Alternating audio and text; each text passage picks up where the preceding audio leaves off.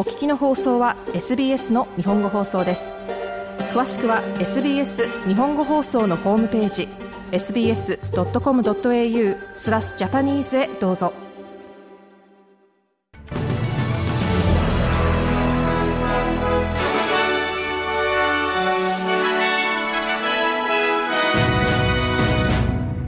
2月13日の SBS 日本語放送ニュースです。ビクトリア州が今日2019年20年に起きた大規模な山火事、ブラックサマー以来初めてとなる深刻な山火事リスクに直面しています。今日はビクトリア州の大部大部分で火器の使用が禁止されています。オーストラリア気象庁によると、今日はミルジューラで気温が41度まで上昇する見通しで、4つある山火事警報の分類は、ウィメラ地区で最も高いカタストロフィック、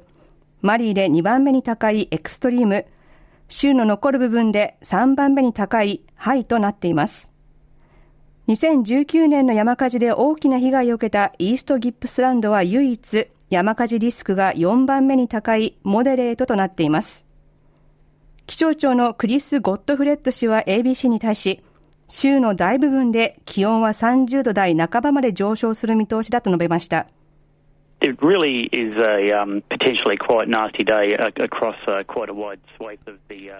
州の非常に広い部分で非常に立ちの悪い一日になるかもしれません。特に州の北西部は気温が最も高く上昇し、リスクも最も高くなります。ゴッドフレッド氏でした。先住民の人が直面する不利益を解消する取り組み、クロージング・ザ・ギャップの一環として、今後3年間に遠隔地で新たに3000人分の雇用を生むことに連邦政府が取り組みます。雇用の創出に7億700万オーストラリアドルが投じられますが、観光、園芸、不動産、コミュニティサービスなど、どの業界で雇用を増やすのかは、それぞれコミュニティが決めます。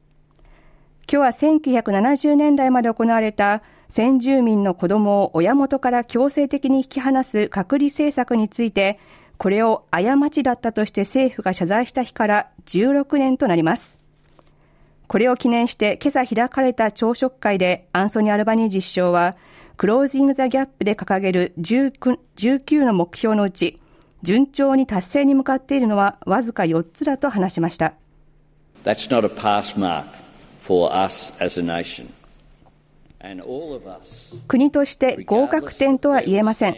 そして政治的な信条が何であれ、私たちは皆もっと良い結果を出す必要があることを認識すべきです。アルバニー実証でした。個人のプライバシーを守り、ヘイトスピーチに対応するため、特定の人物を攻撃することを目的に、その人の情報を集めてインターネットに公開するドクシングと呼ばれる行為を違法とする法案を連邦政府が議会に提出する意向です。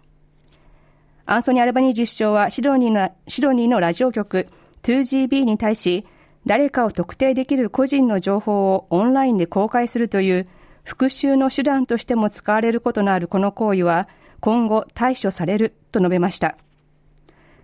首相の発言の前にはパレスチナの支持者がイスラエル人数百人について名前や写真、ソーシャルメディアのアカウントなどを公開する出来事が起きています。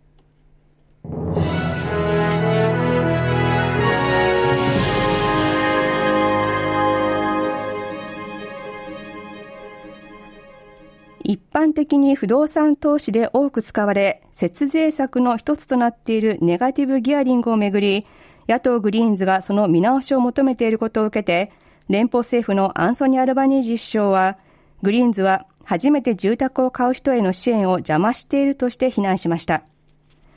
アルバニージ政権はネガティブギアリングについていかなる見直しも行わないとの方針を改めて示しました。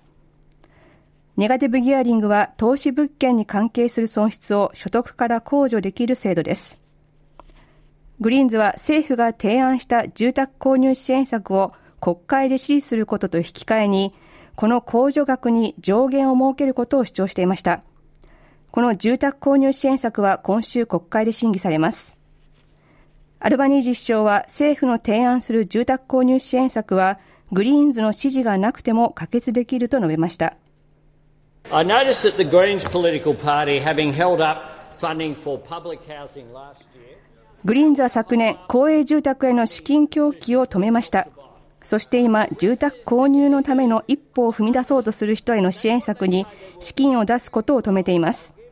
彼らが今後そうするといったことです。一つ言いたいのは、この支援策は単独で成立できる、そしてその価値があるということです。アルバニー実証でした。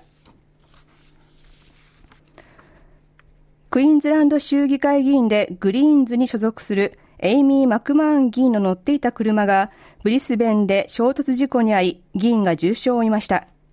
事故は昨日午後6時半頃、カンガルーポイントにある交差点で起きました。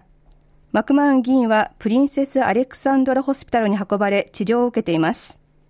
怪我は深刻なものの命に別状はありません。議員の乗っていた車は大きく損傷しました。衝突した車に乗っていた人も病院に運ばれましたが、容体は安定しています。アメリカの歌手テイラー・スウィフトのオーストラリアツアーを直前に控え、コンサートチケットの追加販売が今日午後行われます。メルボルンとシドニーで行われるコンサートのチケットが今日、ティケテックを通じて限定数販売され、この中には視界が制限されているものの、65オーストラリアドルと安価な席も含まれています。オーストラリアツアーは今週金曜日 MCG から始まります。今年のアメリカ大統領選挙で再選を目指すドナルド・トランプ前大統領が、ネイトーの軍事費を十分に負担しない加盟国は、攻撃があっても防衛しないと発言したことを受けて、ドイツのオラフ・ショルツ首相が冷静になるよう呼びかけています。トランプ氏の発言は11日にサウスカロライナで行われた選挙集会でのもので、トランプ氏はさらに、軍事費を十分負担しない加盟国がロシアの攻撃を受けても攻撃を黙認すると述べました。ロシアによるウクライナの侵略が始まってからもうすぐ2年となる中、トランプ氏の発言はヨーロッパ全体に衝撃を与えました。しかし、ショルツ首相は自分はトランプ氏の発言を心配していないと述べました。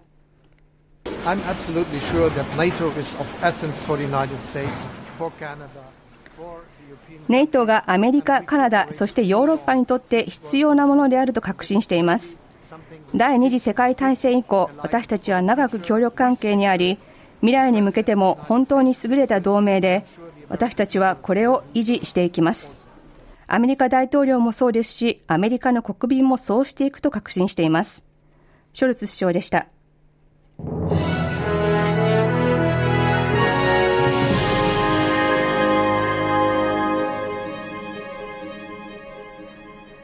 続いてスポーツ水泳です。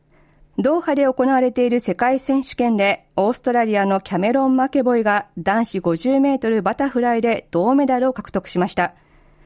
金メダルを獲得したのはポルトガルのディオゴ・リベイロで予想を超える活躍を見せました。2位はアメリカのマイケル・アンドリューでした。29歳のマケボイは昨年、福岡で行われた世界選手権に出場し、オーストラリアの選手として最高齢で自由形の金メダルを獲得しています。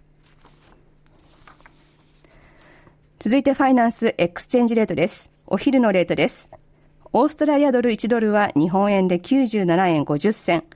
US ドルで65.25セント、ユーロで60.59セント、イギリスポンドで51.69ペンス、また、US ドル1ドルは日本円で149円41銭で取引されています。続いてお天気です。お昼の時点での明日14日水曜日のお天気です。パースは晴れで最高気温は37度。アデレードは時々曇りで最高気温は24度。メルボルンも時々曇りで最高気温は19度。ホバートも時々曇りの予報です。最高気温は20度。キャンベラは1、2度雨が降りそうです。嵐になるかもしれません。最高気温は28度。シドニーは雨で嵐になるかもしれません。最高気温は30度。ブリスベンは時々曇りで最高気温は31度。ダーウィンは嵐、大雨になりそうです。最高気温は31度の見通しです。お知らせの後は音楽、そしてカレンターフェアーズに続きます。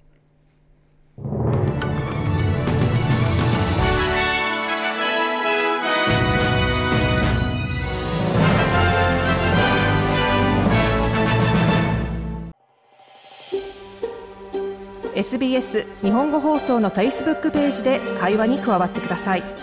LIKE いいねを押してご意見ご感想をお寄せください。